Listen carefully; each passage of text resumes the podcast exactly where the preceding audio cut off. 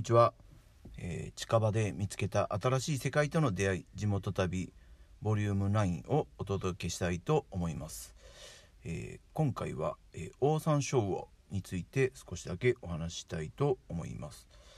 えー名張市には、えーオオサンショウウオが、えーいてると言われています。オオサンショウウオというのはあの両生類の生き物で、えー国の特別天然記念物になっている、え生き物です。で、えーまああの地元の人もですねあのオオサンショウが、まあ、天然記念物特別天然記念物だということは、まああのまあ、ご存知の方は、まあ、いらっしゃると思いますしあの私もそうなんですけども赤目四十八滝の入り口に、えー、山椒魚センターというのがありまして、えーそこにこう、あのー展示といいますかオオサンショウウオを、えー見ることそこの水槽に入ってですねあのこういうオオサンショウウオがあの滝にいるんですっていうことを、まあ、展示されてますので、まあ、それを、まあ、見たこともある人もいると思います。私自身も、えーこれまで、まあ、そういったあのオオサンショウウオセンターで、えー見ることはありました。で、まあ、そこであの多少その書いてある説明とかも読んだこともありました、まあ、その程度だったんですけれども、えー実は先日初めて あの自然の中にいるえーっと本物のと言いますかあのリアルな あのあの自然の中でいるあのオオサンショウウオのを初めて見る機会に恵まれました。でその時のお話を少しだけしたいんですけれども、えーこれはちょっと前段のお話がありましてあのーそうですねあの赤目のある喫茶店でちょっと休んでいたんですけどもそこにこう横付けする、え軽の自動車がありましてどうやらこうオオサンショウウオをこう車の後ろに積んで運んでいる、えー車だったんです。で実は私の知り合いでした。同じ職場の知り合いでして「ああ君何してんの?」みたいな、えー光景でしたね。こんなことあのうんなんかなんていうんですかね。天然記念物のものを運んでて それ何してんの？ってこういうこうもうちょっと不思議な光景だったんですね。でこう、えーよくよく、え聞いてみました。で話を聞いてみると実はそれはあの彼自身はもともとその仕事の担当としてあのオオサンショウウオを、ま、観察するというか、まあ、保護するようなことを仕事の一環としてやっていたんですけれどもその仕事がすごく面白かったみたいで、えー移動した後も、まあ、趣味として、えーまあ、いわゆるボランティアというか個人活動というかいう形で、えー彼はこうオオサンショウウオの保護調査というのを続けていたということでした。で、えそのあの自分の車でオオサンショウウオを運んでいったのは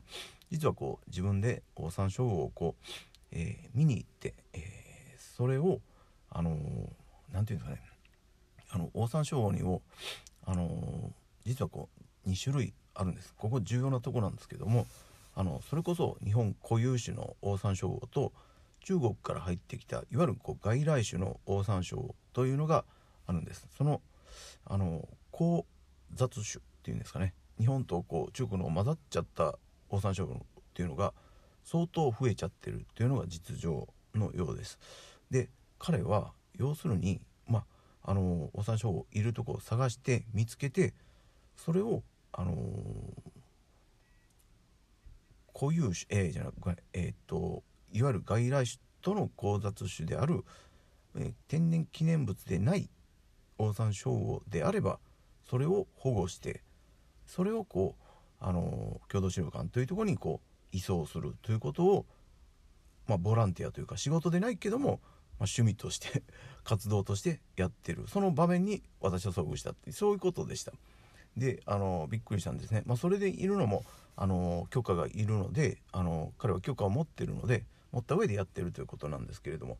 ということと同時に仮にそのあの固有種、うん、そうですね国の特別天然記念物であるオオサンショウを見つけた時はそこにこうあの大きさとかあの、え日付とかを記録して、まあ、データを取っていくということも同時にやってるということでした。あのでですねもうすごくこう仕事でもないのにすごく貴重なことをしてるなっていうのが一つあるんですけども、まあ、その話をちょっと聞かせてもらってから「あの高田さんもしあれだったら一緒に、あのー、オオサンショウウオを見に行きますか?」っていうことを言ってくれたのでえーっといやじゃあよろしくっていうことであの一緒に行ってきました。それがちょっと11月の中頃にあったんですけれどもえーえー、とオオサンショウウオというのは夜夜行性の生き物なので昼間はこう岩陰とかに隠れて姿見えないので夜行性ということで夜になっていきますよということで暗くなってから、あのー、山の奥の方に行ってですね、あのー、探しに行きました。で本当に山奥でもう周り当然街灯とか何にもないですし、割と浅瀬の、まあ、川の上流みたいなとこになったんですけども、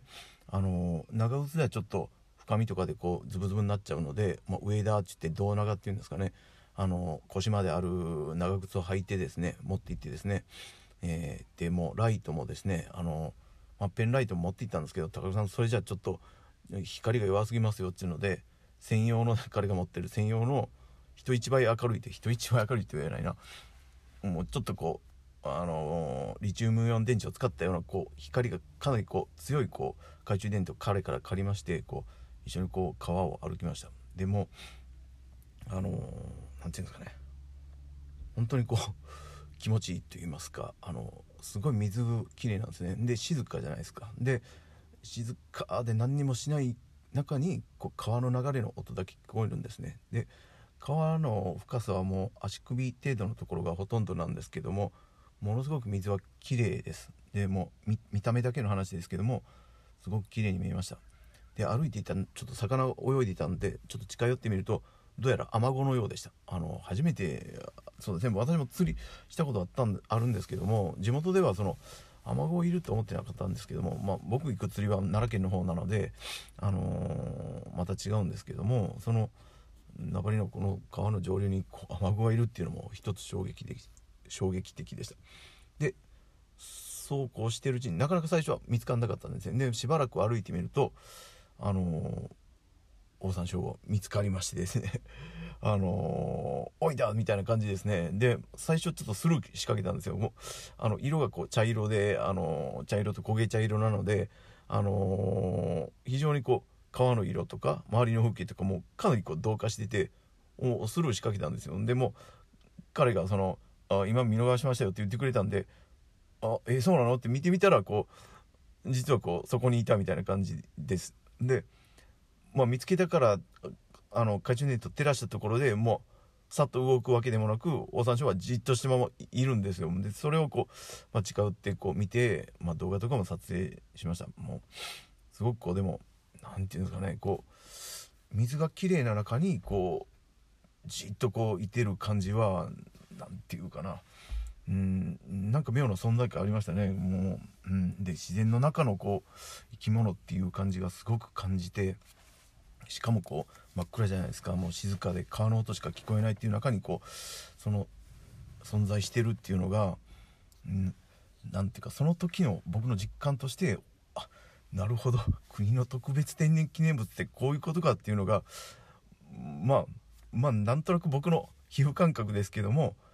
なるほどっていうこう天然記念物だっていうこう実感をその時初めて感じました、えー、なのでまああのー、本当のこうリアルなリアルなというか自然の中にいれいてるオオサンショウを見ることができたのはあのー、本当にこうもう貴重な体験できたなと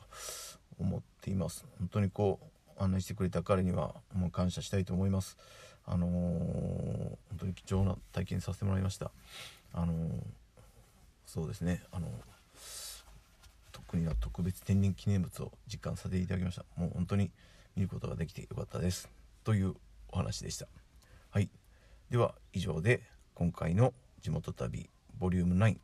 オオサンショウウオの話を終わりにしたいと思います。どうもありがとうございました。トシでした。